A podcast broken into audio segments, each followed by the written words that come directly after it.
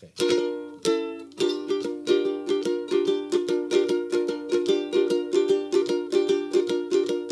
Too much horror business, driving late at night. Psycho 78, 12 o'clock, don't be late, I said all this horror business. Greetings and salutations, my name is Justin Lore. And I'm Liam O'Donnell. And you are listening to episode 140, a good, wholesome, pure number, according to Liam, of Horror Business. And this is extra special because we are joined by the wonderful Diana Koch, rhymes with scotch. Yes, it does. Of the... Oh, fuck, I can't... Let me get... Giallo of the Month Club. Giallo Month Club. I was, for whatever reason, I was going to say Girls, Guts, and Giallos, but that's not it. Giallo of the Month Club. That's a podcast. That's my podcast. I have listened to that Girls, Guts, Giallo. Not a lot of Giallo in that one, though. A little misleading. Yeah. I don't like it. It's still fun. It's like a sexy podcast. Yeah, no judgment on them, but I do lots like of Giallo. I'm judging it. I don't like it. I don't like sex. Well, Laura, you don't like sex or sexiness, so yeah, that's hard for you. As a virgin, I can't. It makes me fucking want to vomit. Yeah, I'm sure. Just it's skeevy in your draws. It's fucking sinful is what it is. Hey, Diana, welcome. Thank you so much for joining us, for choosing these two interesting movies that I think we would not maybe have gotten a chance to get to. And really, I want to say, I hope people have checked out the episode that I did of Giallo of the Month Club, where you put up with me ranting about White of the Eye for way too long, just running my fucking mouth like a crit. Justin, you're talking about my, brains being weird, people having obsessions.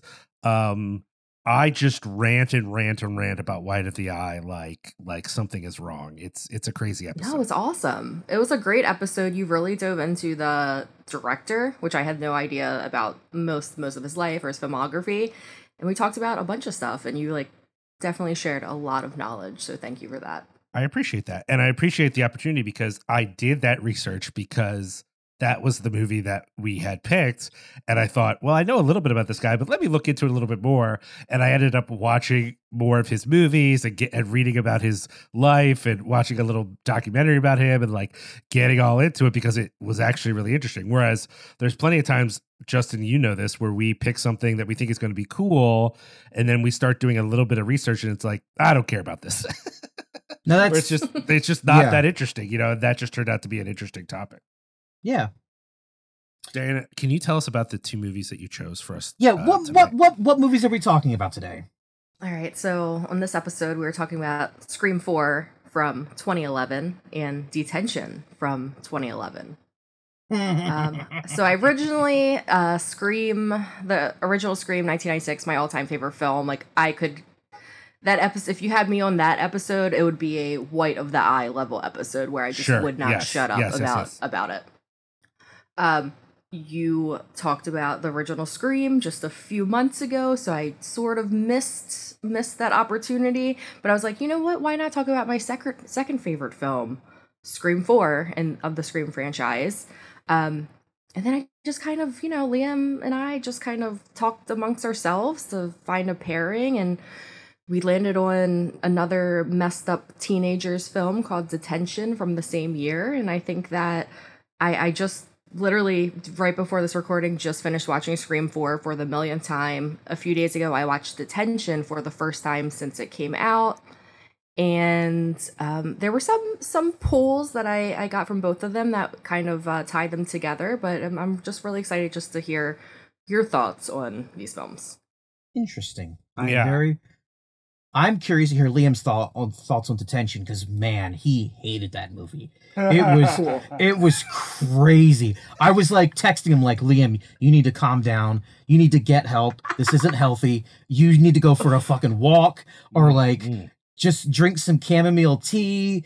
Fucking have an edible. You need to calm down. Liam was losing his mind. So I did not pick that film because I like it. Again, I saw it when it came out 2011. Actually, I think it probably came out 2012, but I think it was I mean, we'll get there. Let me just say that Liam doesn't have a dog, but if he did, she or he or they would be terrified of how angry Liam was watching this movie. Okay. Oh, Diana, you don't listen to this show enough to know the way that everyone who listens to the show regularly knows. Everything Justin is saying is true, but the exact opposite situation, in which I was the one when he said to me, "Oh man, this movie," and I was like, "Well, I don't know, I kind of like it." He was like, "Ah," and just raging out over text message forever for just losing his mind. I believe my exact words were "fucking unwatchable." This is not your vibe, Justin, and I think that's. Oh, know, what? Good. I'm sorry for my vibe, you know, is good. We'll films. We'll get there. I gotta calm down. The fuck down. But I do think there is a very important theme here, which is that in 2011, and I think this is true of a lot of different movies, but certainly of these two movies, there was a question of: is the next step to get more meta or to leave meta behind? Right. Mm-hmm. And I think after Detention, I don't know how anyone could make a meta horror movie. Like, that movie seems to have wrung every ounce of meta out of the genre, such that after this, you could only do sincere movies, right? Like, you just couldn't do a, hey, I'm winking at the camera kind of thing, because this is it. This is the ultimate camera wink. You can't get more camera wink than this movie, but we'll get into all that. Before that, Justin, we have to thank a few people. Do we? So let's get our nice voices on for that. All right, I'll start us off. Okay. Hey, thanks to everyone who supports us on Patreon. We really appreciate it. Obviously, this is not a money-making venture, but we do have costs. The Patreon helps to pay for that. And honestly, Justin always does this little speech about money doesn't mean anything, and money's not fucking real. All that's true. I 100% agree. I will say, if you listen to the show regularly and you don't support us on Patreon, I would ask you to consider doing it. If we get to a certain amount of money, then we can start paying the various people who make podcasts for their podcasts. And I think that would be nice to do. I think I'd also like to have the sort of money where me and Justin can pay our editor for his help. I'd love to have the kind of money where we can pay people to write for us.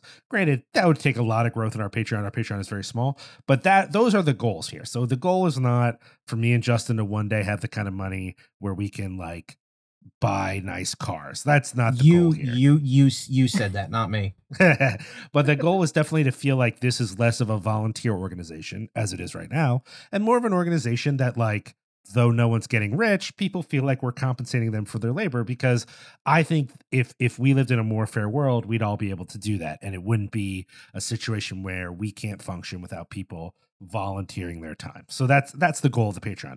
Of course, speaking of the ills of capitalism, we have to also thank our money grubbing friend Chris Reject and his lackeys over at Lehigh Valley Apparel Creations. Certified sack of shit.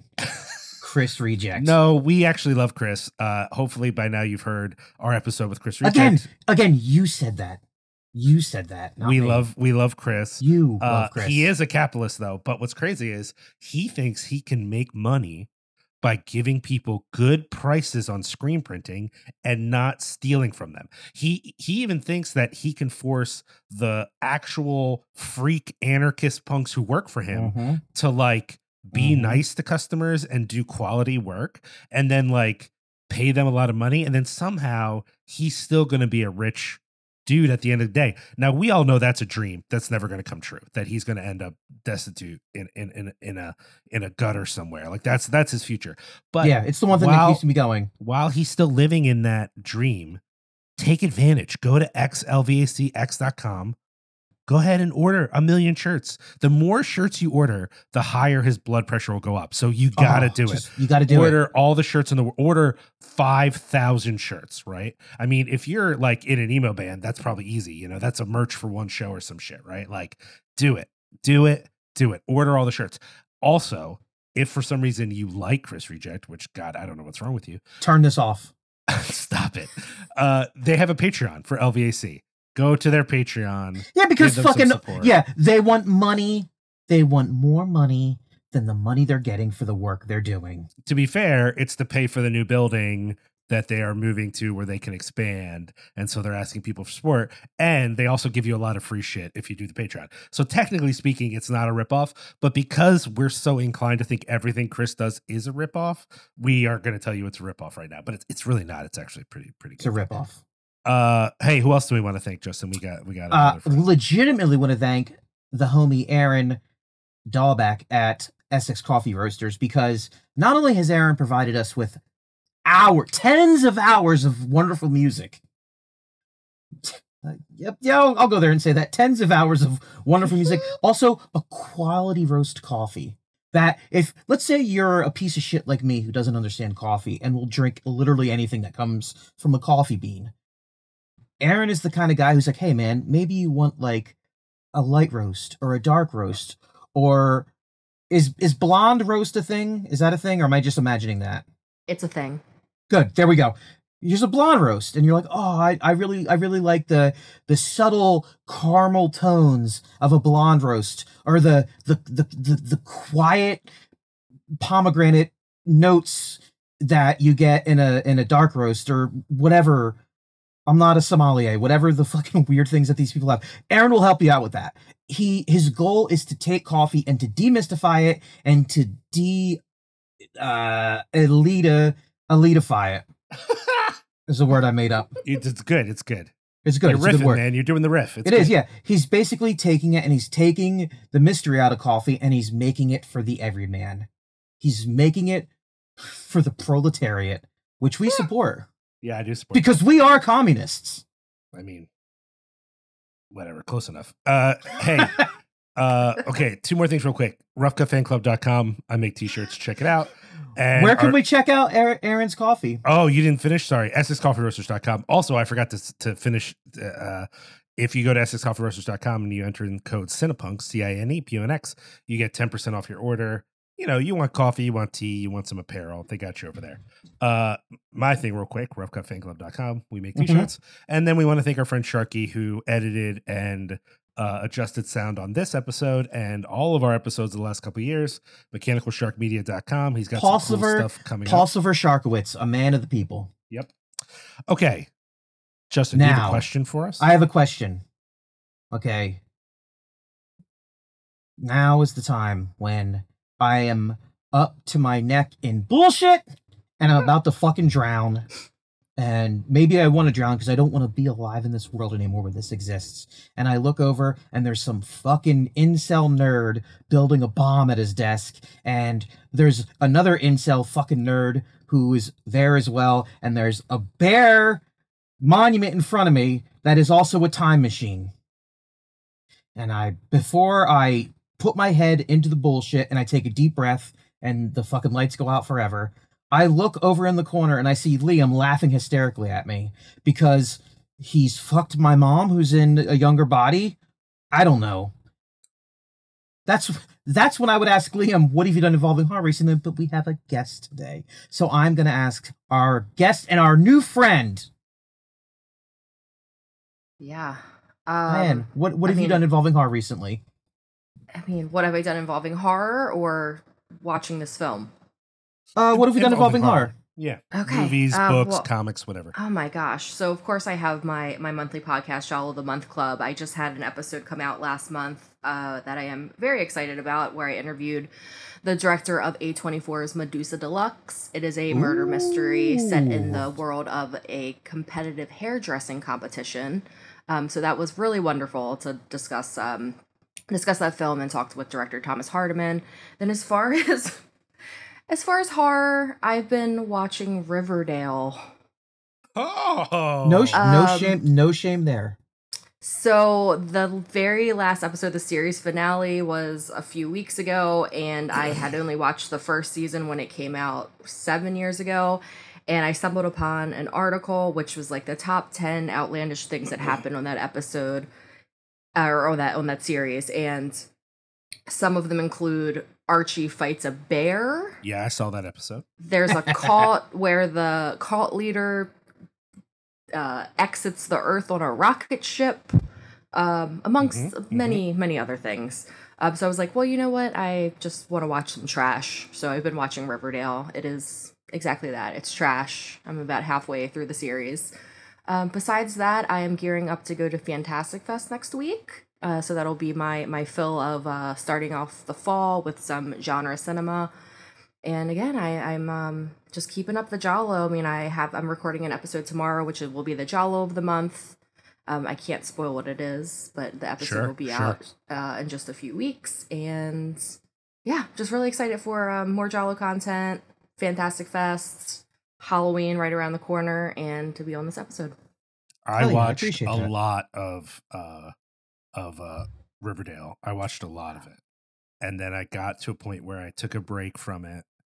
And then when it came time to come back to it, or I considered coming back to it, I just couldn't do it. And it's not even like, I can't say, you know, usually that's a story when something gets bad, right? Like people who used to watch The Walking Dead, they all have that episode where they were like, I'm done with this show. And they stopped watching it, right?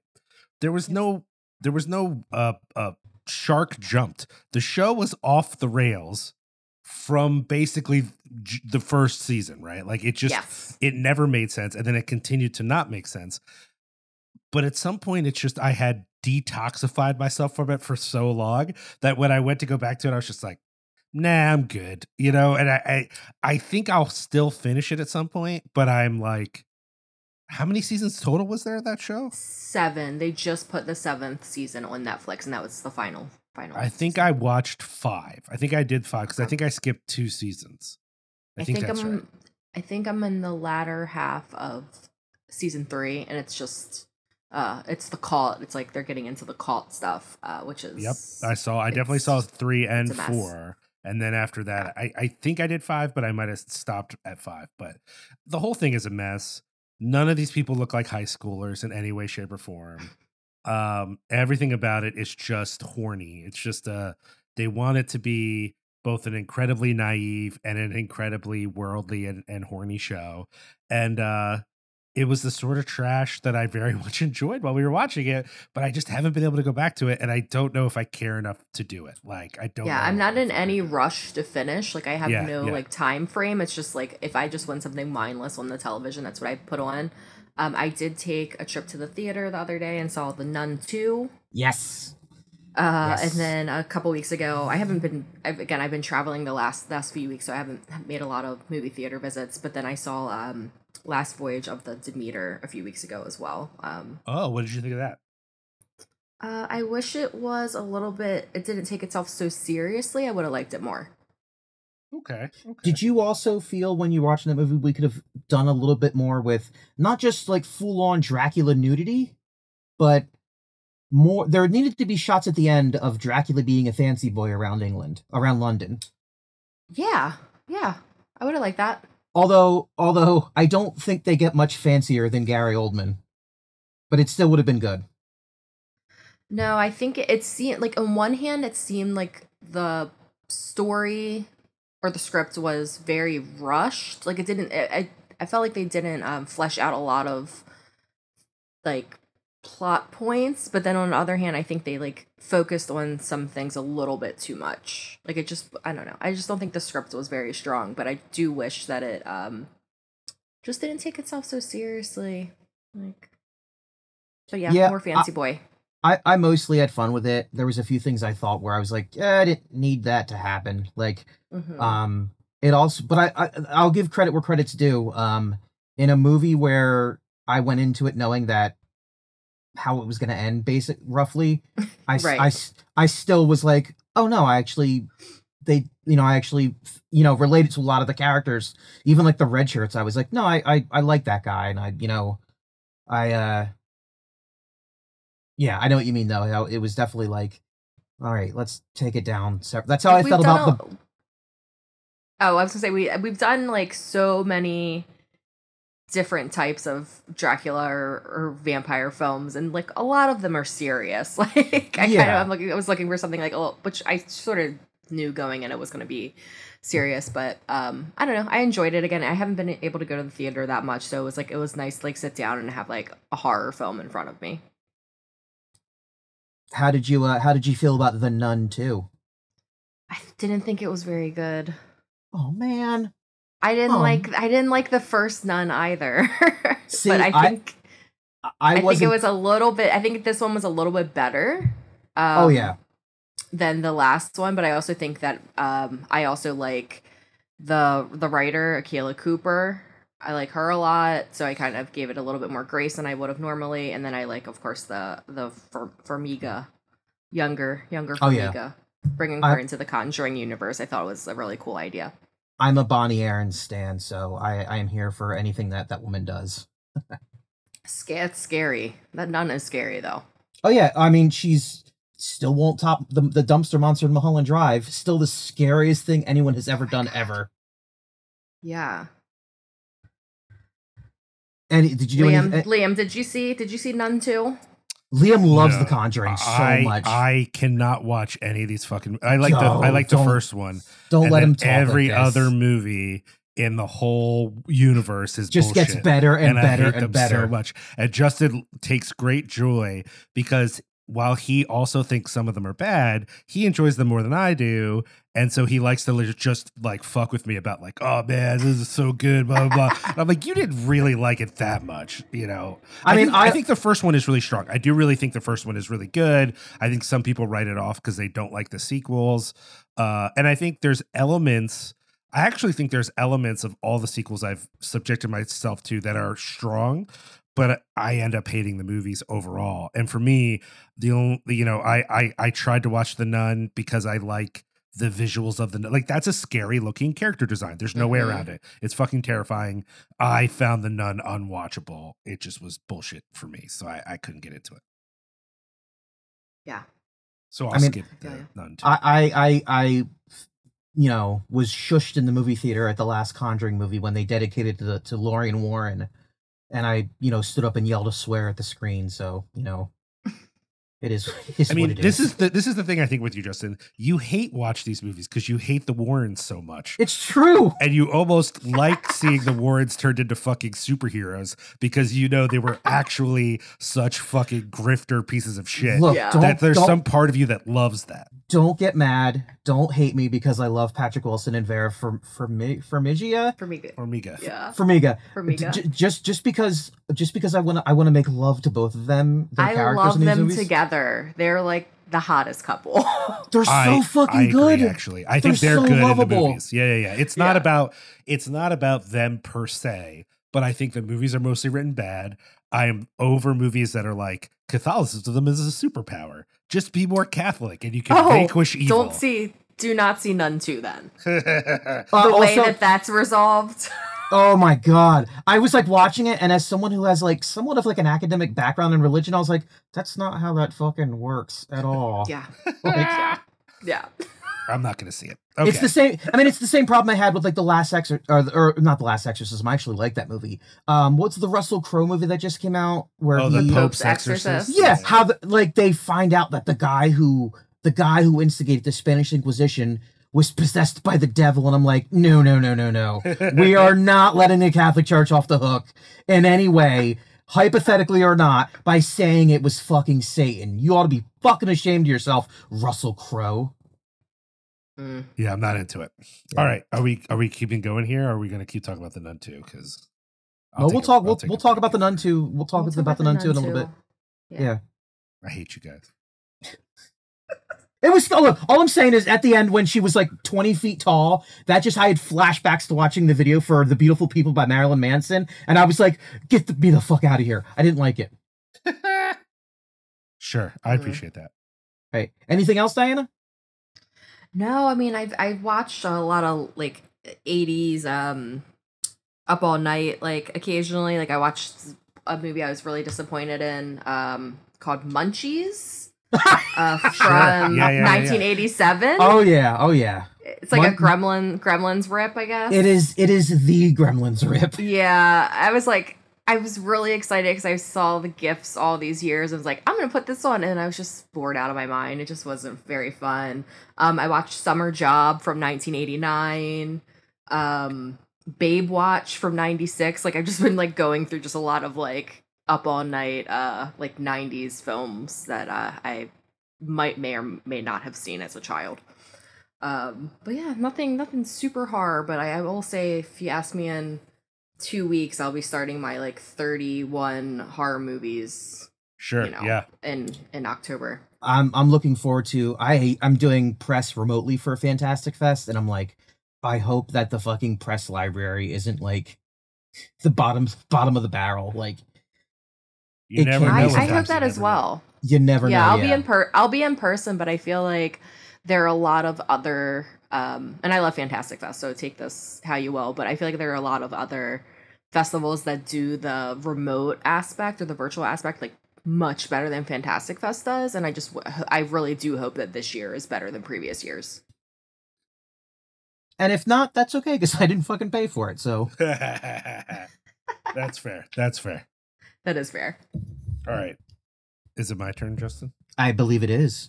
I actually, Diana, usually I don't have a lot to say during this segment because I don't watch as much horror as Justin does, but I've actually watched a few things lately, so I have things to talk about.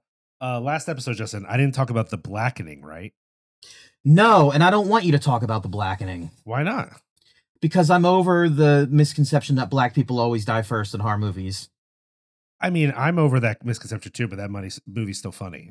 All right. I'm going to mention it. I like it's more comedy than horror, right? Right. Oh, definitely. That's not to say I don't want anyone who is, I don't know why they would be listening to this podcast, but I don't want anyone going in thinking, or let's put it this way. I don't want one of the people who listen to this podcast to show it to their significant other or family member who's like, I want to watch something that's kind of horror, but nothing scary at all.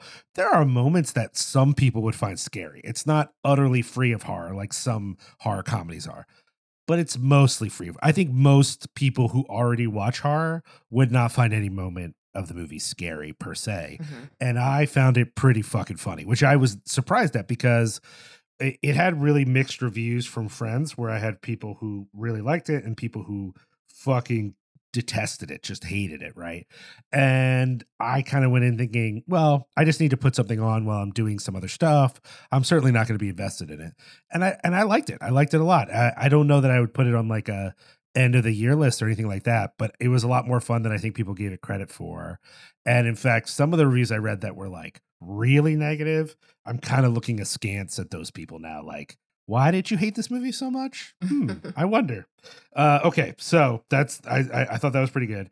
I started watching spooky movies with Maeve. So, in my house, we're kind of like September is basically Halloween. So we're going to start thinking about Halloween stuff. And so Maeve has a few Halloween movies that she already likes. So one of the things that we watched, it's not really a Halloween movie, but it's at least spooky for a 6-year-old. We watched The Corpse Bride. And cool. I remember hating that movie back in the day, and rewatching it with her now, I was like, oh, actually, it's not that bad. I think in my brain, it was more misogynistic than it is. Now, granted, it's still not exactly an empowering movie for women, but it's not quite as dehumanizing as I first sort of took it to be. And there are parts of it that are really charming. I am a little bummed that it's not... what's his name? Selick? Is that the Nightmare on Elm Street guy? Or Nightmare on Elm Street? Nightmare Before Christmas guy? Is his last name? I think it's here. I'm gonna look it up. Yeah, Henry Selick. It's not Henry Selick on The Corpse Bride. It's Tim Burton, but it's not Henry Selick. So I didn't know that. So that's kind of a surprise. I do think the animation is really strong, but then that caused me to switch gears and go to an actual Henry Selick film, and we watched Coraline. If for some reason anyone listening to this hasn't seen Coraline, that's like, in my mind, a perfect movie. It's basically perfect. And it is appropriate for kids because my daughter is 6 and easily scared, but she had a good time with it. That's not to say there aren't parts that are scary, because there are parts that are kind of scary for kids, but nothing that I think most kids would be like, destroyed over. And then we watched, keeping with the Henry Selick train, we watched something that I hadn't gotten to check out yet. Wendell and Wild. Wendell and Wild is the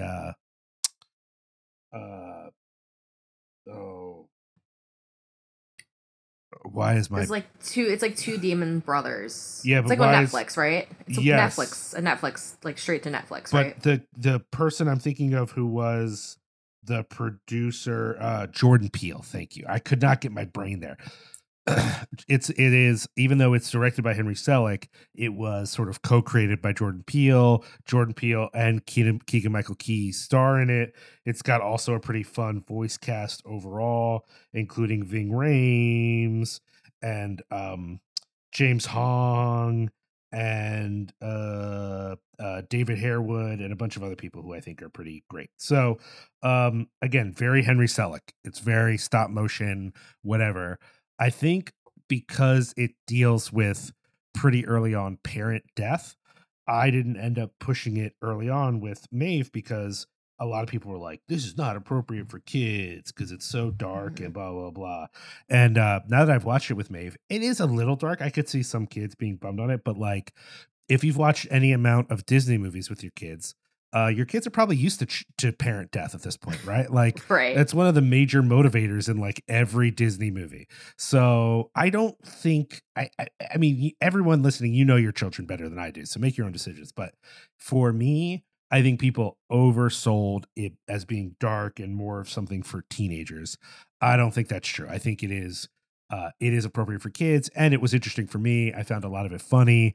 I love that a major theme of it was anti-prisons. That's pretty cool. It's sort of a silly and vaguely political movie at the same time. So yeah, and it has an awesome soundtrack. The main character's name is sorry, I'm looking it up because I totally forgot. Kat. The character's name is Kat Elliott. Voiced by Lyric Ross. She is the children of parents who are like punk people. So after they pass, she listens to their mixtapes. So the soundtrack has a lot of like X-Ray Specs and Bad Brains and Fishbone, multiple special songs. That's fucking dope. A TV on the radio song. Yeah. Like, it's a fun soundtrack. She's very goth as a character. And then it turns out she's a hell maiden who is going to a weird Catholic school for wayward girls. And yeah, anyways, I recommend it. Wendell and Wild. That's again, awesome. If people hate kids stuff altogether, I don't think it's mature enough that you would get past that. But if you're someone who kind of likes the occasional animated movie, it is pretty good. And I was very amused by it. The last thing I want to talk about is a movie. Justin, I think you saw this. Dan, I don't know if you would have seen this or not, but it's a movie called Perpetrator. Have you seen this movie? I saw it. I haven't seen it yet. No, not yet. Justin, what did you think of Perpetrator? I thought it was pretty good. It's hard to say. Like, it wasn't really my vibe. Yeah, but I still enjoyed it. There are parts of it I liked a lot. I think some of the things that turn people off to it is it's a little stilted. It's a little awkward. Yeah, the director is the director Jennifer Reeder, who did I think it's called Knives and Skin, and Knives and Skin, like a VHS 94 segment. Oh yes, and she did the Ratma segment, I think. Oh shit. Yeah. Now Ratma, I think that's kind of an easy to like thing. I think Knives and Skin is a bit alienating. It's a bit weird, you know. And this movie has some of that same vibe, though it has a. It has a fluid narrative, like it has a point A to point B narrative. The dialogue is not always an easy thing to relate to. It's a little stilted. It's a little weird. And the one thing it has, Justin, that I think you would agree with is it builds a world, but it doesn't exactly explain the dynamics of that world. So like, there are characters who have powers, but it's not clear exactly how those powers work a lot of the time. Yeah, my problem was it's like it felt almost like there was a bit of an unfired Chekhov's gun. Like, I am all in favor of just weird shit happening and there being no explanation for it. But at the same time, there are moments when it's like, just give us a little bit of mythos or something to build a story behind it. Well, I felt like it definitely built a world in the sense of there's a vibe, and I really actually found the characters more engaging than I thought they would consider. I thought I would, considering that some of the dialogue really is kind of weird and almost purposefully abstract. But because so much of the narrative does revolve around the abilities of our main character, it did suffer at times with the fact that I didn't quite understand what the fuck those abilities were. I just saw her doing things, but I didn't know exactly what she was doing. And again, I think there is a certain mystery that I appreciate, but it didn't quite work for this movie. So I wouldn't say, oh, you got to check this out. But if someone's already curious about it, especially if you like her other stuff, I don't think it's a waste of time. I had a good time with it. I appreciate the return of Alicia Silverstone, especially to such a fucking weird role. Like, she, as the sort of weird witchy lady, she is great in that role. I just don't know that the movie, and I would say actually a few people in the movie are good. I just felt like maybe the movie wasn't making the best use of those performances because it felt a little like there wasn't a huge payoff to what was happening. But still, I'd say it's like a medium for me. It's a sort of movie, actually, since, you know, Diana, you're about to go to Fantastic Fest.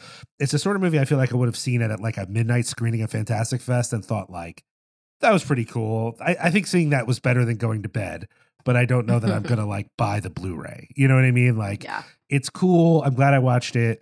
I think some people might love it because of the vibes. It's very much a atmosphere movie, but I just felt like it didn't execute. But I'm kind of curious to see what this director does next, because while I don't love everything that she's done, all of it is very unique and has its own kind of thing going on. And I really appreciate that. Like, I'm kind of like curious what the next move will be, just because it'll be unique. And that is interesting in and of itself. So anyways, that's it for me, Justin. What do you got?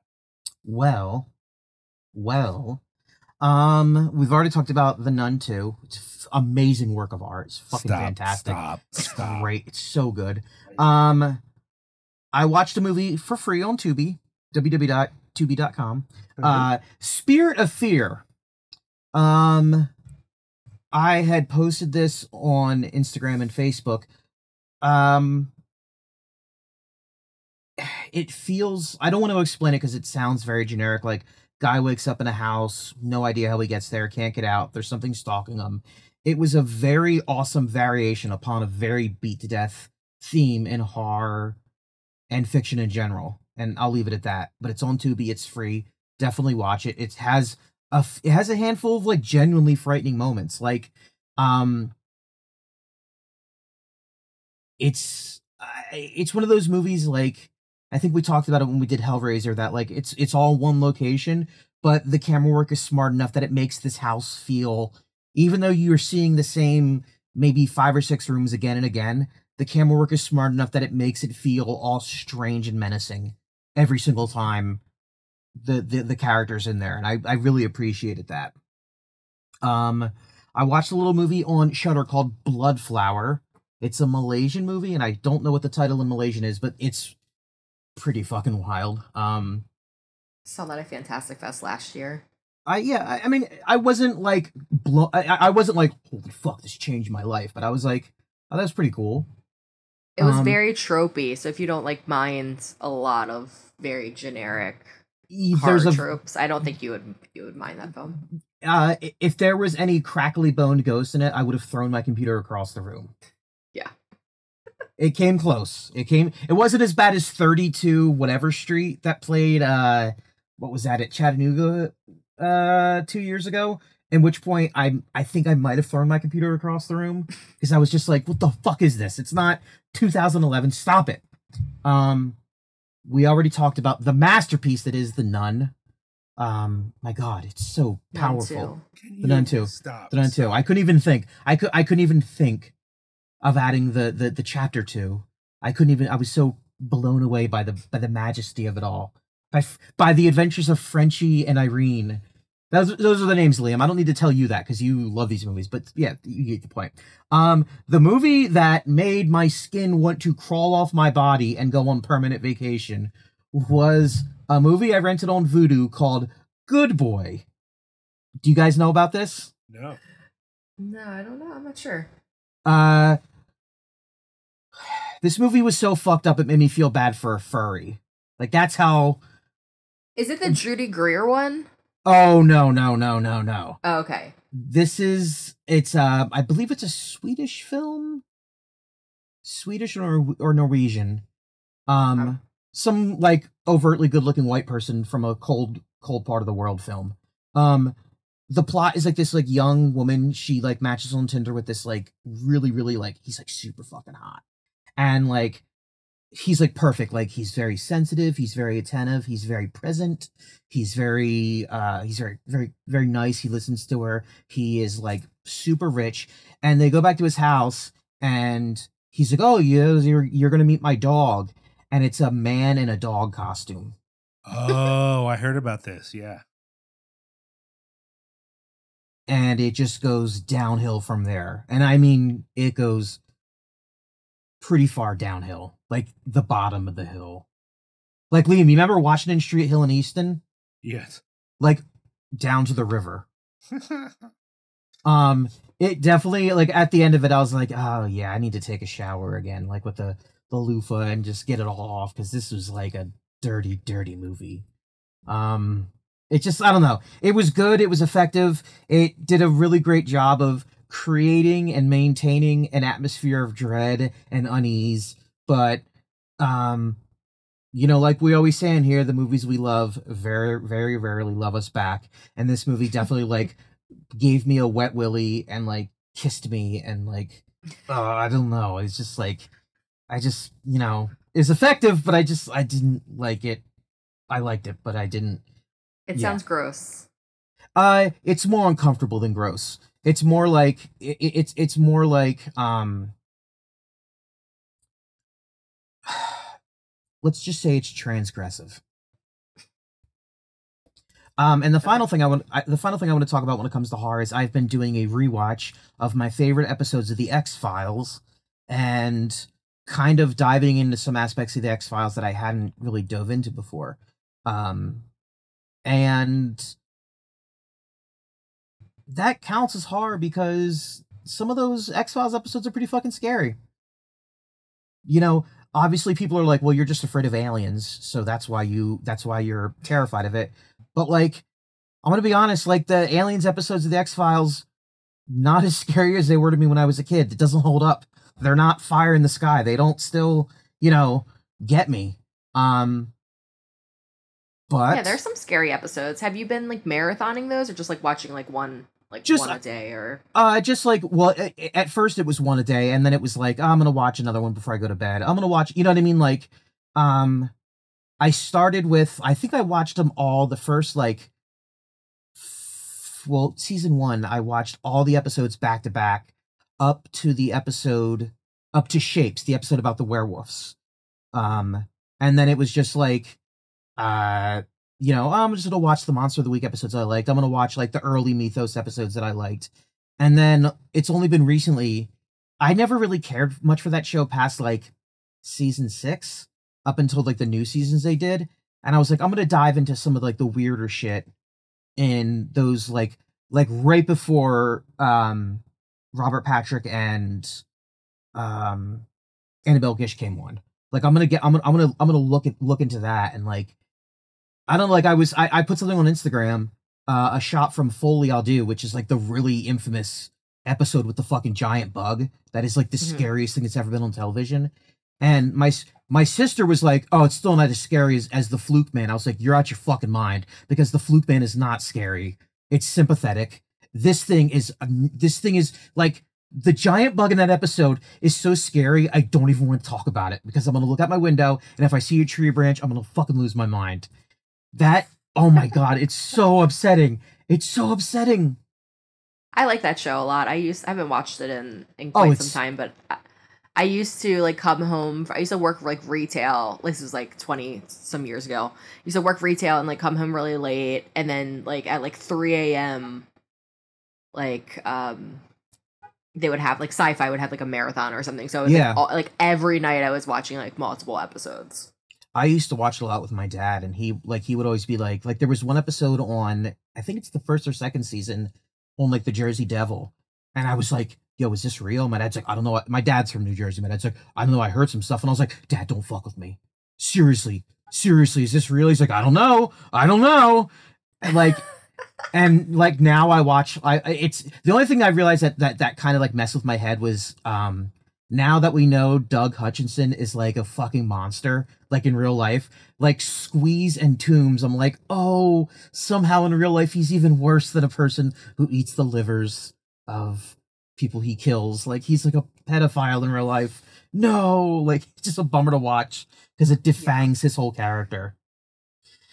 But yeah, other than that, you know, I just, you know, life is hard. You know, we talk about it all the time. Like, real life is the real horror show.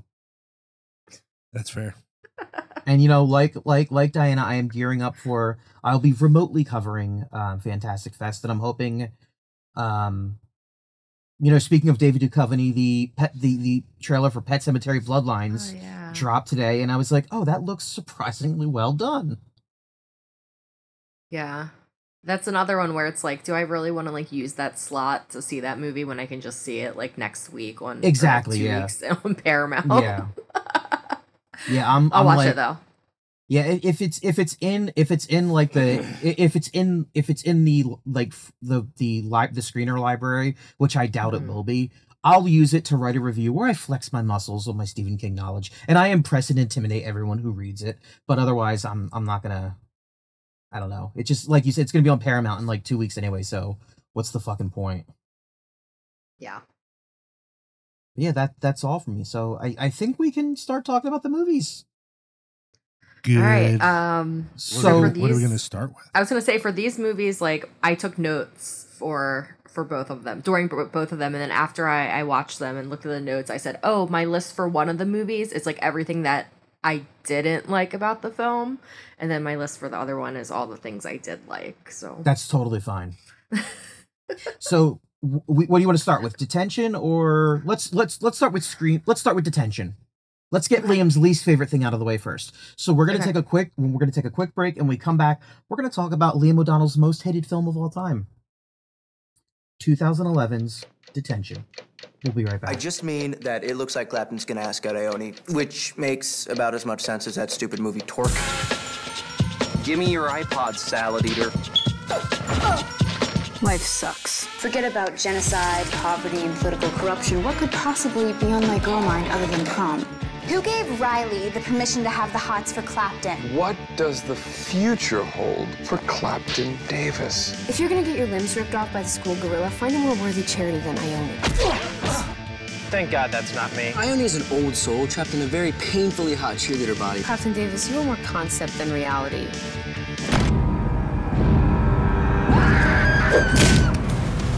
Your classmate, Taylor Fisher, was murdered in her bedroom this morning. I was just attacked. Sure you were, honey. Are you guys accusing me of something? There's a killer in Grizzly Lake who is affiliated with people at my school. Detention is in the library. It goes from 10 a.m. to 10 p.m. That's right through prom. It can't be any of us. We're not anguished enough. Our generation has had no major struggles. What about 9/11? Afghanistan. Katrina. Heath Ledger. What? Too soon. This attacker you're describing, Ms. Jones, sounds just like that horror film. Cinderella. Scream. It's not the end of the world. It's just high school.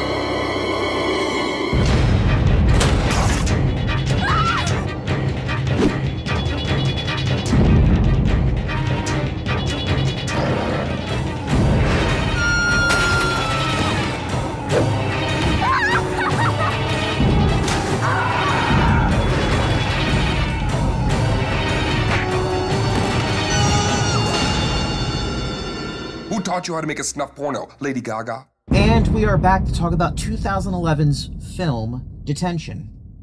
I forget who it was on. Someone who was it on? Someone on Instagram was like, "Oh, is that the movie with Josh Hutcherson?" I was like, "Yeah," and they were like, "Oh, I really enjoyed that movie," and I was like, "Well, don't tell Liam that because he'll get really mad." Stop it. Well, you said, Liam, you said it was divisive. It is it was divisive when it came out. Like, I remember, you know, I have a couple of friends who have very positive reviews of this movie that I remember at the time they wrote because other people hated it so fucking much. What's funny is, so the director, what is his name again? Joseph Kahn. Yeah, Joseph Kahn. I don't know much about this dude. I guess he was very online in 2011, and a lot of people knew about him. So I watched this movie for the first time for this podcast, even though I've listened to people talk about this movie since before it came out for everyone else because it played at Fantastic Fest. And I was at that time paying attention to Fantastic Fest. And so a lot of people were discussing it and I never watched it. And I had it on like a list to watch. I did see his other movies, his other movie Bodied, and thought it was okay. But I remember a lot of people hated it and a lot of people loved it. Like it was the best thing they'd ever seen. And I remember thinking it was pretty cool. So to put some context for the style, sure, which is very apparent. Like he was a music video director, like before for like a decade before, like he had his first film. So if you watch, I mean the way that Detention opens, like that's a music video. Yes, like it's very, his style is very apparent. Like the crossover is not much of a difference. So, Dana, why don't we start with you? Tell us a little bit about like when you first saw this movie, and you know, I think we kind of like ended up on it just as like it kind of connects to Scream 4 in some way, but just sort of like your thoughts going into it, and then your thoughts having now rewatched it for this podcast. So I saw it 2012. I feel like I saw it after its festival run. It probably had like a VOD or like a small theatrical run, and I saw it then and did not care for it. And then after a few years, I was a subscriber to one of those monthly horror boxes. Oh, sure. And I remember like getting the DVD for this movie in that horror box, and then like trying to get rid of that movie like so many times when I would like purge my videos at like the local like Soundgarden, like the record shop that is like buying movies. I'd be like, please take this DVD. Like I do not want it. Just take it. You don't have to pay me for it. But I couldn't. And then when we had talked about putting it into this episode, I couldn't really put my finger on what I didn't like about this film. Like I couldn't remember if it just like was misleading as a horror film, if the acting was bad, if there were just plot points that didn't make sense. And now I realize it was all of that. So my thoughts when I saw it in 2012, you know, 11 years ago, were pretty much in line with what I was watching, my feelings now. It's just now I like made a list as I was watching it of like things that probably really stood out to me at the time as just something I didn't like. And I wish I would have like looked up like what horror movies were like coming out around the time other than like Scream 4, but I feel like I was watching like a little bit more, probably more underground, less poppy, and definitely like more just straightforward horror than Detention is. Sure. Yeah. It's definitely it's 2011 was the year of meta, right? Because this came out, Scream 4 came out, and then Cabin in the Woods came out. I was going to say, I think Cabin in the Woods is probably like the best one. Yeah. I would say it's the most effective of those three for sure. It's also the most Lovecraftian, which is why I love it. Right. That does appeal. Yeah. Well, but I also think it is the one that succeeds. It succeeds, I think, the most in what it's doing, though there are aspects of it that might be just as grading as people find this, you know. My problem with it, but here's the thing, I think unlike this movie, Cabin in the Woods was as clever as it thought it was. This movie wasn't nearly as fucking as clever as it thought it was. No.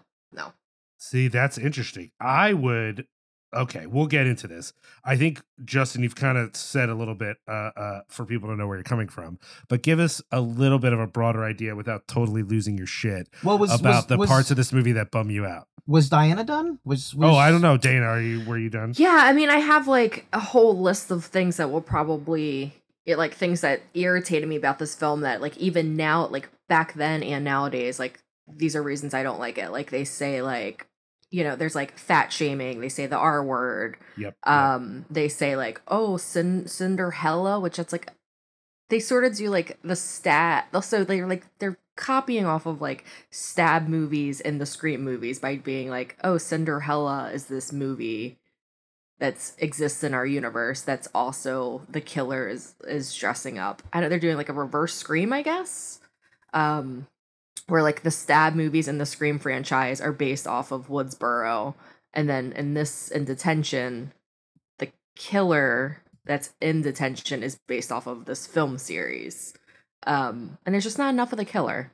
But yeah, that's another thing that like irks me about this one is like, there's not enough slasher or horror elements to really bring it together. And then you have like the time traveling bear and the fly blood in the guy's veins. Like it's just not a strong film. But I think that like kiddos nowadays, like 20 somethings would probably watch this movie and think that it's like the best meta horror film.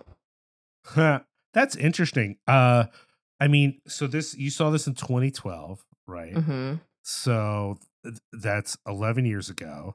Don't you think when you saw this, you were the target audience for it?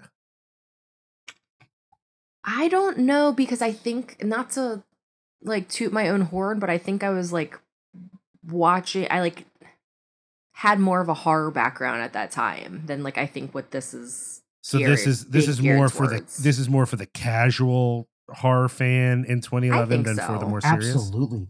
I wouldn't even say this. I think so. I put to you, this is more for the people who think that Sharknado is the fucking funniest thing in the world. This movie has fucking Dane Cook in it, and it came out in 2011. That is the target audience for this movie, is like people who think that, like, people who mistake. Okay, it's the version, like, when I was in community college, I took a few theater classes and acting classes as electives, and I was the only non-acting / theater major in there. And every single one of those kids who were like acting majors, they, in their heads, they welded, to them, the more like intensity was good acting. They were the same thing. And this movie is kind of like the comedic version of that, where it mistakes this sort of like strange, frenzied, kinetic feel to it as like good. Funny. Yeah. Good or funny. And it's just like, no, it's just like, I don't know. One of the things that's a theme on this show, Diana, is that Justin is much more confident and eloquent when praising something he loves. When he finds something totally alienating, you get like defeated. Like you get. I'm not defeated. If you want me to go on, I'll go on. I don't. This movie, okay, so this movie was not as smart as it thought it was. This movie wasn't as clever as it thought it was. It was fucking overloaded with everything. There were some elements of it I liked. You had mentioned the guy with the fly juice in his veins. That segment I actually thought was kind of funny because it made the least amount of sense. And like, I'm not going to lie, when the kids are chanting TV hand and teasing him, I chuckled. But the rest of it is so like, it's just like, it thinks it was like laughing at its own jokes. It thought it was in on the joke. It was fucking insane to watch because, like, it felt like Michael Bay on meth when it came to, like, editing. Like, the cutting was just too much. The time travel aspect failed miserably. The whole idea of going back in time to stop someone from doing something cataclysmic, I don't know if it's just because I've watched it done better in shit like Dark and The Terminator, where it's like, it was just like, it just felt like there was a room full of writers being like, wouldn't it be funny if there was like a bear and like it was like you could go back in time, and then there was like a girl who like she thought she sucked the bear's dick, and then there's like a nerd, and like I don't know, all this shit was like floating around. And then there was this like really, really mile wide incel streak in this movie that I didn't fucking like from the one character, and not even in the way that we'll get to in Scream 4, in which the Culkin with the Rory Culkin or the whatever, that was present there too, but that was done in a way that was actually good. Whereas this is just like, I just wanted fucking everybody in this movie to die. I didn't like any of the Josh Hutcherson was fine, but like, I just found the whole thing of like, even when they like flipped it on its head and like, oh no, get it, she's obsessed with the 90s because she's from the 90s. I was just like, it's not fucking clever. You're not clever. You're not getting one over on people. You're not ironic. Fuck Dane Cook. Fuck Ron Jeremy. It's just annoying. Oh, Ron Jeremy. Yeah, that's in my list of stuff I didn't like. Oh, yeah. I did. I think it might have been around the Ron Jeremy time. I worked down this quote that said, "This is murder and porn." I'm like, it's not. It was like a girl, like back of a girl's head, like in front of a mascot or like the bear statue. And they kept, like, the whole thing with, like, she got, like, her, they showed an exposed boob, and they're like, oh, you're a porn star now. And they just kept fucking going. It was just like, stop, we get it. We get it. She's, you know, it's like, it's not fucking, you're not breaking ground, Dane Cook. Well, I think Liam. That, I think that you guys will be... Also, well, fuck this movie for the end with the fucking plant-based aliens, and they made fun of fucking... Okay, first off, the only person who makes fun of vegetarians is me, a fucking vegan, because they're all fucking fence walkers. Fuck them. This movie's stupid because there's plant-based aliens. I hate this fucking movie so much. This is funny for me because a number of reasons. One... I did not expect both of you to be so like, this movie's the fucking worst. Though I did kind of think Justin would probably feel that way. You didn't think I was going to say that after the text conversation we had where I was typing no, I mean, before, in all capital letters, fuck this movie. No, beforehand, I thought, Diana, you might like this movie. So then I was like, oh, hopefully Justin doesn't totally lose his shit. And then it turns out I'm the only one here who thought this movie wasn't that bad. Oh, Liam the victim. Can you chill out for a second and let me talk? Liam, you fucking like, crazy piece of shit. How about that? Oh, I'm the piece of shit. Meanwhile, when I posted that we were covering it, the general vibe was that a lot of people I know and love think this movie fucking rules, and they were worried I was going to get on here, be my usual fun-hating self, and take a shit on this movie they love. And when I informed them that, in fact, it was going to be you, a few of them didn't believe me. Because they were like, no, Justin likes fun. He'll love this movie. It's great. And I'm like, you guys don't understand who Justin Lore is because he's going to hate this movie. What are like the specific examples, though, of like the stuff that people loved about this film? So I think a couple of my feeling is, and I don't want to say this in a way that is going to bum you guys out. But the vibe I have is that you have to ask yourself what the movie is making fun of and what the joke is. And based upon other people I know who like this movie, many of the things you guys are bummed on, the movie is also bummed on. That's the point of the movie, that it is a movie making fun of the very things that you guys are criticizing about the movie. Now, when the movie came out, there were people who didn't agree with that, who were like, no, that's bullshit. The movie is fully invested in those things. And then other people who love the movie said, no, it's making fun of those things. That's the point of the movie. And so I'm a little bummed to still be having that argument 12 years later. For me, some of the things you mentioned, the most obvious examples to me being Dane Cook and Ron Jeremy, but I think more things than that. There are aspects of the movie that are very about the time that it's in that make the movie very cringy for me. Obviously Dane Cook and Ron Jeremy are the most sort of like sensitive examples, but yeah, there's also like language that doesn't work. But even like not even talking about stuff that is offensive. I think some of the humor doesn't work because it's making fun of a certain period. So for example, this was at a time where it was very on everyone's mind to be talking about hipsters, right? This is a thing they mentioned in the movie. It was very much 2011. Everyone was talking about hipsters. And I was the person on the internet in 2011 saying, hipsters died in 2006. You're all late. You're all late to the game.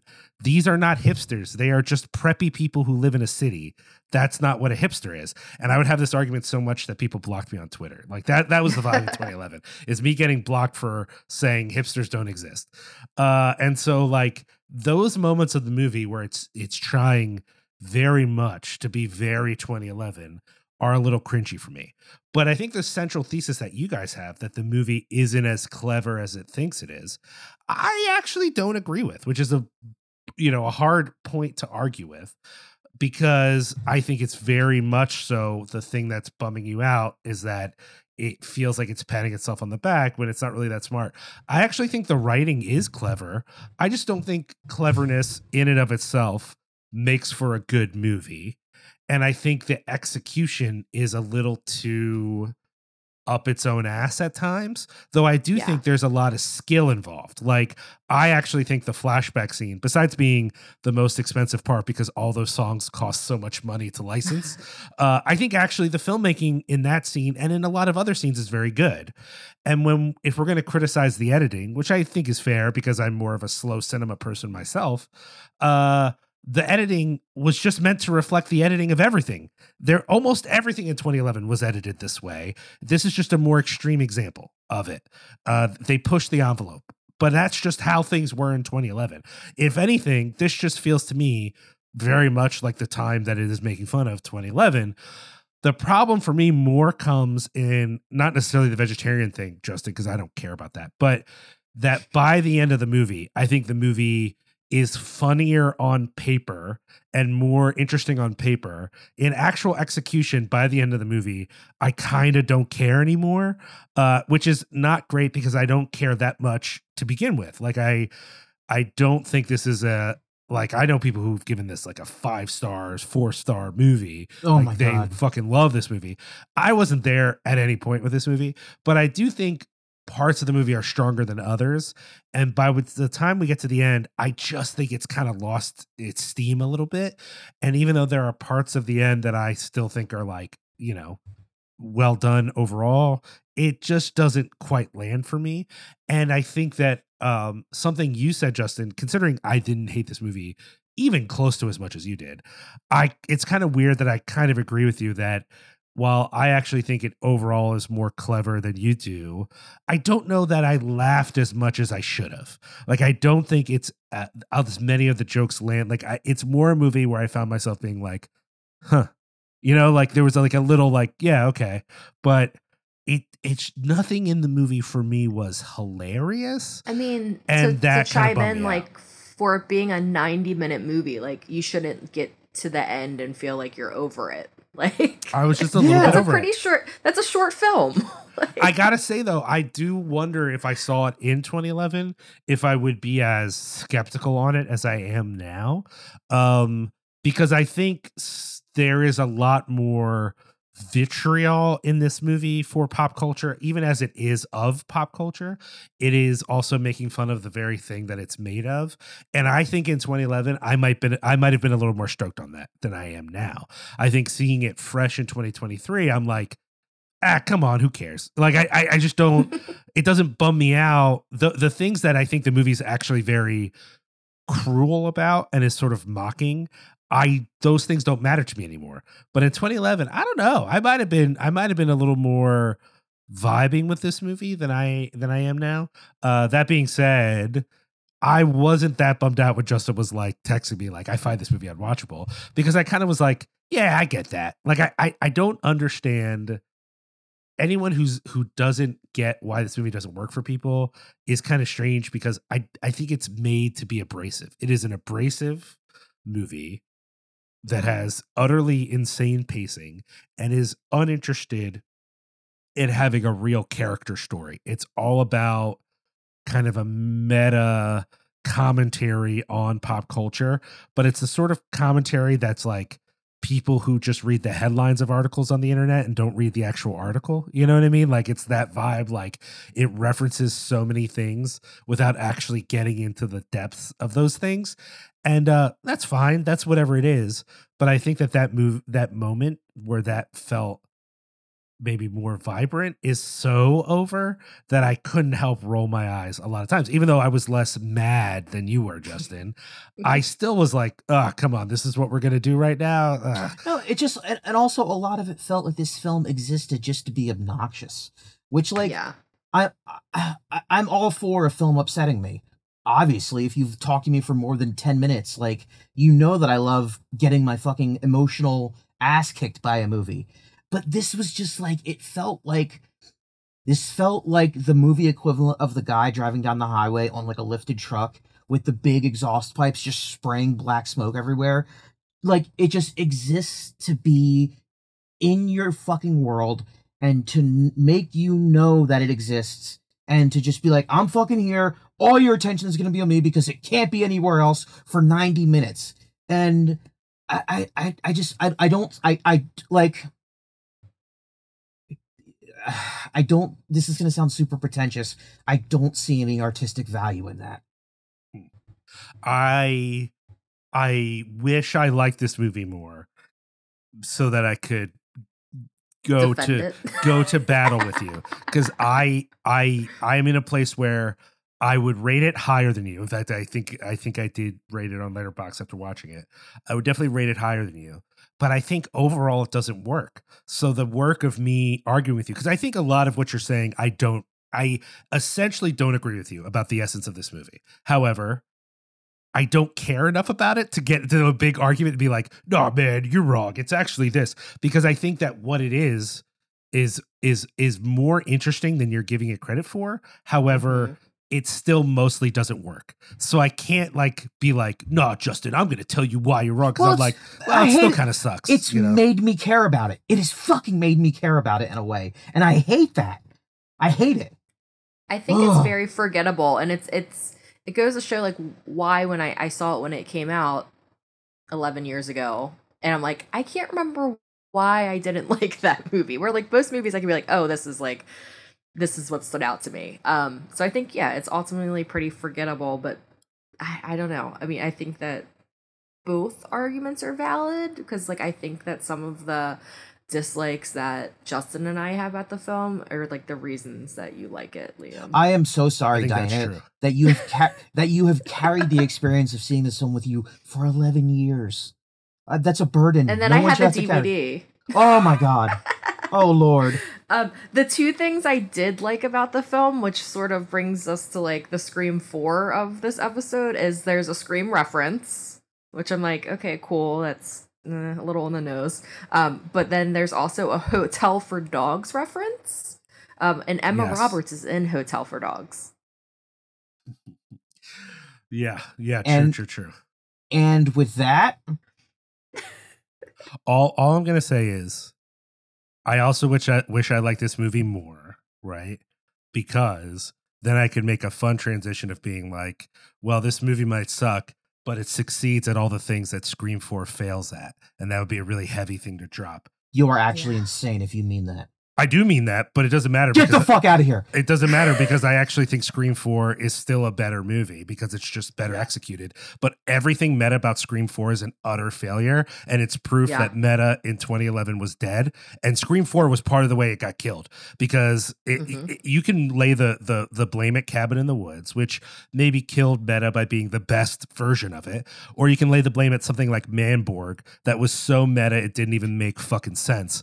All of which came out in 2011, by the way, but I really think Scream 4 might have been the moment when Scream fans who seemed like they could have meta mainlined into their veins went, well, that was pretty good, but I think I'm done with this for a while. And, and that makes sense. And then when it finally came back for whatever the last one was, Scream 5, I think it just was Scream, right?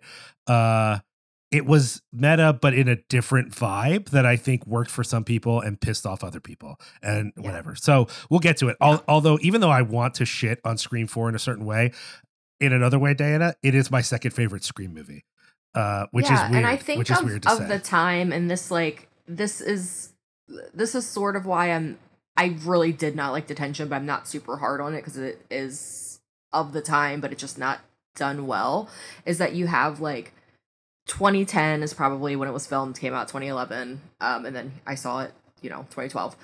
You have Glee came out around that time. Twitter was new, Instagram was new. You had Taylor Swift winning a bunch of Grammys, which I guess she's still doing that. There's Kesha had her thing. There was big Obama energy.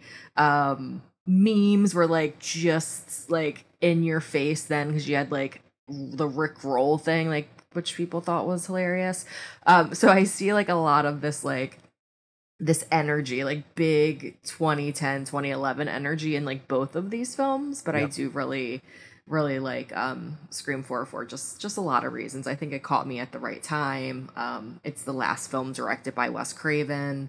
Yep. It caught me caught me at the right time. I think that I love the kill count. I enjoy myself a Culkin, so Rory Culkin being in it was a big draw for me. But yeah. All right. Well, let's dive in So we're going to take a quick break, and when we come back, we're going to talk about the meta masterpiece over the objections of one Liam quote unquote O'Donnell. We're going to talk about 2011 Scream 4. We'll be right back.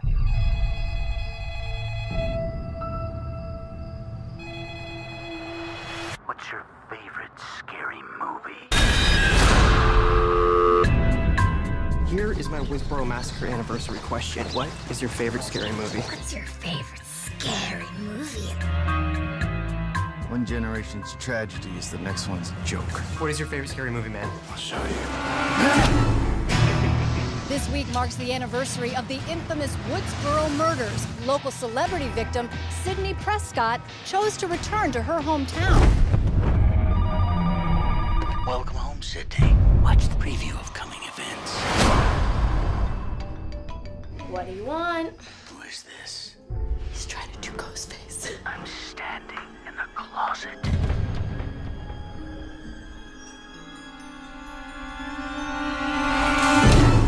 Liar.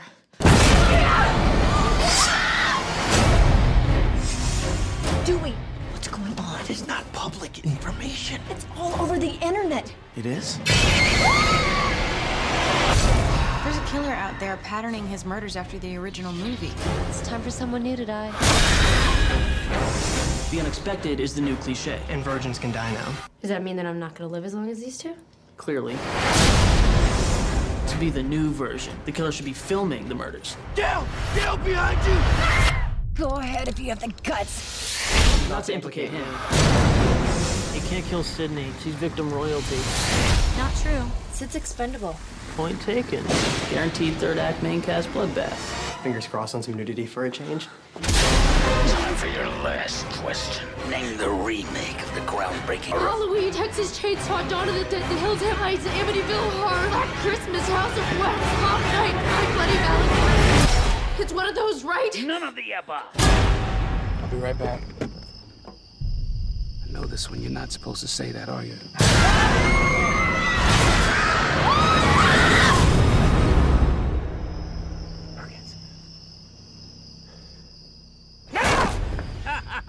You should have seen the look on your face. And we are back to talk about the most successful film when it comes to being meta. Scream 4, stylized as Screform 2011. Now, Diana, this is your second favorite Scream film. Yeah. What about this movie makes it better than Scream 2, Scream 3, Scream, and Scream 6? I mean, one, it has Nev in it. That's where, like, yes, the last one sort of lost me. But Nev, she's amazing. Love her. David Arquette, I love his whole, like, howdy doody, like, just David Arquette being David Arquette. I think that Ghostface is extremely brutal in this one, even though the killers are two, like, 5'5" high schoolers. Like, the kills are extremely brutal, the comebacks, like, on the phone, are extremely brutal. The cold open, like, 2 false starts, like, that never happened in the previous films. And then you're back at Woodsboro, you're not at college. Man, Adam Brody is in it, like, that's awesome. I like him. Emma Roberts just destroying herself at the end of the film. A little, you know, very tongue-in-cheek with her whole motive of, like, wanting to be the survivor, and, like, the only way to be popular is to get famous, and, like, that. But again, like, that goes back to, like, all the big events we were talking about, how, like, Instagram was a thing and Glee was a thing. Like, that's, like, of the times. I don't know, just always really, that one really, like, always just holds a special place in my heart. And it could be because it's, you know, the last film by Wes, but I think, yeah, and it is definitely, like, very, very meta. Like, they, with the Kirby phone call, like, her listing all of the horror films. Yeah, I really, like, I liked that at the time. Like, now I'm just like, whatever, it doesn't, I don't have strong feelings either way, but, like, back when I saw it in 2011, I was like, oh my God, she's just like me. Like, I was, like, all, like, Team Kirby, like, back then. Yeah, I mean, there's just a ton of reasons. Like, I would say, like, the two things that I really don't like about the film, Deputy Judy is, like, the biggest part of that film, is that's so distracting about, like, just distracting. Every scene that she's in, I'm like, you're really trying hard to make her a red herring, but she's just very annoying. Is this Marley Shelton's character? Yeah. And then there's no red right hand. That's the only Scream that doesn't have the Nick Cave and the Bad Seed song in it. And I wish it did. Oh shit. Yeah. But I think it's like I think the pace is well. It has the same runtime as the original Scream, so I don't think that it really like lags. Like there's a little bit of a lag, like once there's the house, like in the third act. But I think that like a lot of the stuff makes up for it. Like a lot of like the brutality of like the final reveal and like one killer killing the other, and then Sydney gets injured, and yeah. Lots of thoughts on this one. I appreciate that. Liam, how do you feel about this? I mean, I also think it is the second best Scream movie. I just think that some of the stuff, Diana, you were saying, it just gets on my nerves a little bit. I think it helps. I think it hurts that I haven't just watched 2 and 3 before watching 4. So this is the third time I've seen Scream 4. And the first two times were both part of like a marathon I was doing of Scream movies. And if you have watched Scream 2 and 3, for me, as someone who doesn't love these movies, it's a lot easier to kind of love Scream 4. I just think it's better executed. I think it moves better. I think it makes sense. I think that it really holds together well. But on this viewing, I was struck more by how hard it's trying to have commentary in all caps, and that it did distract me on this watch. Not enough that I was like bummed, but I just felt like, getting back to what I said before a little bit, it's just that like, I not only do I actually think Detention has commentary, I think that actually some of the commentary in Detention is better than anything in the actual movie. And I think with Scream 4, if they had focused more just on making the strong slasher movie that it is, and less on some of the like meta commentary stuff, I just think it would have worked better. I think there are aspects of it that are more successful than Scream. Famously, I really don't like the script in Scream when it comes to the teens. Like, I just think the writing for the original Scream when it comes to the teens bums me out every time I watch it. I just think they're so fucking annoying, and I just want all of them to die. And in this movie, they're still kind of edgy. They still kind of have a bit of a bite to them, but like, they don't make me want to kill myself, which is how I feel when I watch the first Scream, is that every time they talk, I'm just like, God, someone fucking murder this person. But Scream was like a revolution. It like really changed things. It really had something to do with revitalizing the genre. And even if people don't like the movie, you can't argue about the effect. And in some ways, Scream 4 feels like it's reaching for that in a way that feels a little thirsty to me, that I just think it doesn't need to do. It just, I think, would be more successful as a movie if it just focused on the strong aspects of it as a slasher movie. And so that kind of bums me out a little bit. Like, I wish it wasn't trying. I mean, kind of like some of what you guys felt about Detention.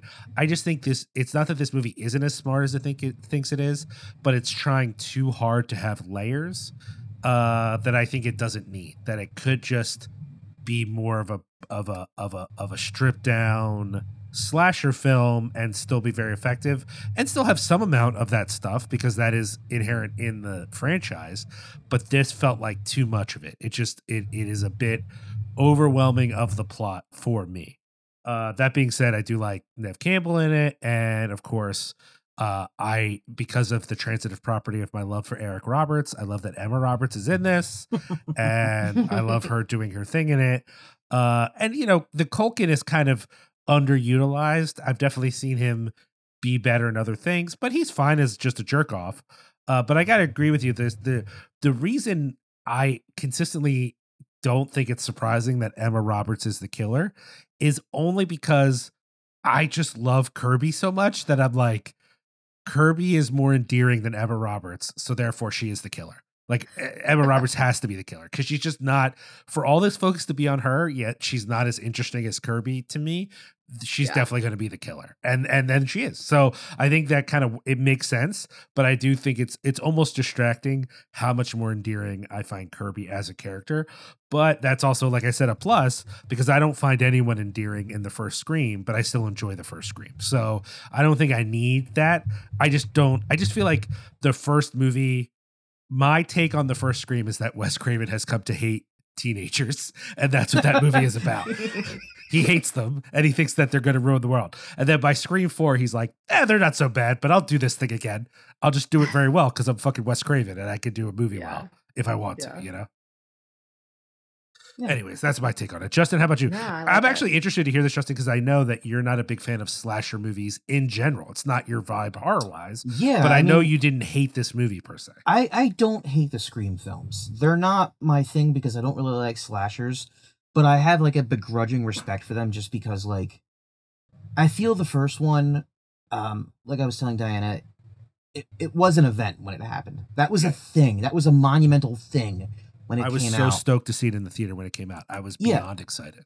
It's a mile marker for horror filmmaking, and that's undeniable. That's an objective fact. So why I don't like or love the first one, I don't dislike it. It's like, it's fine. I can, you know, I'm kind of with you in that, like, I'm like, oh, fuck. You know, when there's all these, like, eloquent, like, teenagers just, like, you know, being, like, very erudite and scholarly and breaking down horror films. I'm like, shut the fuck up. Like, just fucking stop. I don't, like, I maybe I feel that that's, like, Wes Craven projecting his, like, this is how I actually feel about horror films at this point. I'm just gonna have these kids talk about it. I don't like the real world, you know, versions of those people, myself. But by this one, I do like that this one, if, like, this is going to sound very, very weird, but Woodsboro in this movie feels very lived in, and you can feel the history of these murders in this town. And now that they're back, you know, this is the first movie that takes place in Woodsboro since the first one, correct? Yes, because there's college and there's Hollywood, and then she's back, and then it's like 15 years. It's 15 years later, 15-year anniversary. Yeah. This feels, there's a sense of legacy here. There's a sense of that, like, this is a town that has experienced something horrible, in a very real, in like a very real world way. I felt like I was witnessing, like, a very real anniversary of something. And it didn't annoy me as much as, like, you know, all the talking about, like, we're gonna do, like, a remake, we're gonna switch it up, and, like, and all that shit. Like, I was like, oh, this seems to stop right now because it's getting on my nerves, and it somehow didn't. Like, it somehow didn't piss me off the way it by all rights should have. I think that the Culkin in this movie, his whole, like, you know, when him and Kirby, they have their brief moment, and I'm going to be honest, he doesn't deserve the fucking honor. Because I'm with you guys, I'm a Kirby stan. I hope that she didn't, I've never seen any of the Scream movies after this. I hope she didn't actually die in this one. Good luck with that. Oh, you gotta watch them. Okay, I will. Maybe I'll watch them tonight. I still haven't watched 6. I just wasn't interested in 6, but I did watch the one. I liked 6. I liked 6 a lot. I felt like it was closer to the first film and 4 than the other one. So take that, you know, how you will. I'm with you in that I felt Marlee Shelton's character was a little overbearing and distracting and obvious. It was a little like, all right, we get it. Like, she's. I mean, it's also kind of sad because we're like, when this movie was being made, this is like right when, like, David Arquette and Courtney Cox were, like, getting divorced, right? Like, it was like around this time, so that felt like a little awkward. Also, she wasn't the first. Morley Shelton wasn't the first choice in that role. Oh, really? Like that role. Yeah, that role was recast. I think it was. Oh gosh, there's a. I can't think of what her name is. There's a. I can't think what the original actress is, but she got recast like last minute, and also, oh god, Emma Roberts' mom in the film was recast. Oh, okay. Yeah. Last minute. But, I do think the that particular role, it, you know, there needs to be a red herring in these movies. That's like a staple of the movie is a red herring. It's never believable. It's just like the red herring doesn't just have to be a character I don't like, right? Like it just should be a character that I actually have suspicion. And I just didn't ever feel it almost felt like a unexplored plot thread. Like we're just going to throw this out there, but it doesn't matter. Now, useless red herrings are, for me, one of my favorite things about actual Giallo films. So in some ways I should like that, but in reality, it just felt like a distraction. And I was frustrated by it as well, though I don't have anything against that actress. Like I think she's good. It's just that particular role was so underwritten and just felt like it was more about their relationship, which I just didn't need in the movie, you know? Yeah. Yeah, I agree. It was a little, I mean, let me be clear. Ultimately, I liked it because it gave Courtney Cox a reason to be like extra bitchy, which I just like, I just shoot that shit. Fair. Right now. No, that's just fair. Fucking, that's fair. I just want to eat that shit with a fucking spoon. But no, like, I mean, I know we disagree with this, but like ultimately I think this movie is a film that is as clever as it thinks it is. I don't know, something about it, like, you know, maybe it's the heavy hand of Wes Craven making his ironclad decree, and I'm giving it respect because there's a filmmaker I respect behind it, as opposed to whoever made Detention. But yeah, it just like, you know, like you guys have talked about the cold openings, how like there was like two in a row, and I was like, okay, that two was fine. A third one would have been too much. Maybe one would have been too little. But the fact that they did it twice, I was invested in it. Like I really appreciated that. And I would have hated it and really thought it was stupid, but it was literally Veronica Mars stabbing Sookie. And I was like, you know, I will pay for the, you know, the good place lady to stab Rogue as many times. I just make a movie of just that, because that's why I was into it. Normally that like we're doing it twice, I would have been like, get the fuck out of here. I don't know. I here's the thing. I think the stab movies and the concept of stab is done like, I didn't buy Cinderella at all. Not for a fucking second. I was like, that's not funny. It's not clever. I've always thought that the stab movies in the Scream universe, I think they're like meant to be as ridiculous as Scream is, because like Scream is borderline hokey as a title. It's borderline ridiculous. Yeah. Well, the original title was Scary Movie. Oh, thank Christ they didn't go with that. Actually, no, I know, right? I'm sad they didn't go with that, because then we wouldn't get the fucking shit asshole fest that is the Scary Movie movies. Yeah. Something that I do love about that cold open, which I wrote this down because I was like, oh, this is kind of Detention adjacent. They say Stab 5 has time travel. It's by far the worst one. Yes. Yeah. So yeah, no, I don't know. I this isn't gonna convert me, you know, to like a slasher fan. But I think for what it is, I think it's really well done. I think it's a worthy addition to a franchise that is, you know, even though it's not my favorite, I understand why it's endearing, or why it's enduring, and why so many people, Diana included, you know, are really in love with with these movies. Like I get it. This is a good example of like, this is a sequel. This is the part 4, which. I think the only good part 4 is, Liam, would you agree with me and say Hellraiser Bloodlines is the best part 4? You don't have to say it. I know you agree. I know you agree with me. I know you agree with me. I know you agree with me. No, but I mean, like most slasher franchises would have run out of steam by now, and I just think this movie is like, this is a fine example of a film that like objectively still has it. It still has it going. Unfortunately, the next Scream movie was spoiled for me by social media, so I know that a certain deputy doesn't make it out alive. R.I.P. But like, I don't know. I just felt like this movie was like, we got the gang back together and we fucking, you know, they still did it. Like, I think it was successful. I also want to give a shout out to the town that they filmed Scream 4 in. It's called Northville. It's in Michigan. I went there a few years ago. And it's very, like you were talking about, it looks like the movie feels very lived in, and it feels like it was an actual anniversary of whatever happened. And like, I think like that has something to do with like it being filmed like actually like in a real life town, small town. And they filmed all over the town. And it's just like the cutest little like white picket fence town you'll ever see. It's always neat when they find like the perfect town for stuff like that. Like I remember when Andy Muschietti's It was about to be released, and they were showing the town that they'd filmed Derry, that was Derry, and I was like, "Fuck! I didn't know they could get a town that was that perfect. That is exactly as I pictured it." And I think like.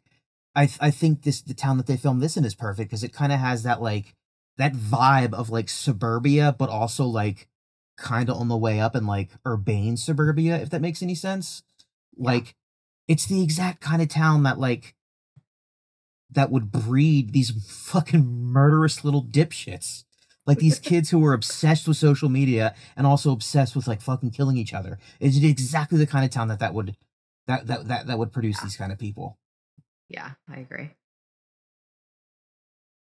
So, you guys got anything else to say about the fourth entry in the Scream franchise? Any closing words?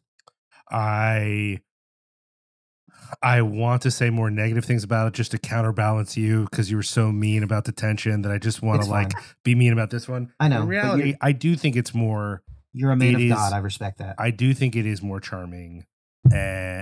Even if there are parts of it that really kind of like don't work for me, I just there is some part of me, right, that thinks that there's someone who's going to listen to this and go, these lame fucks would love Scream 4 and hate Detention.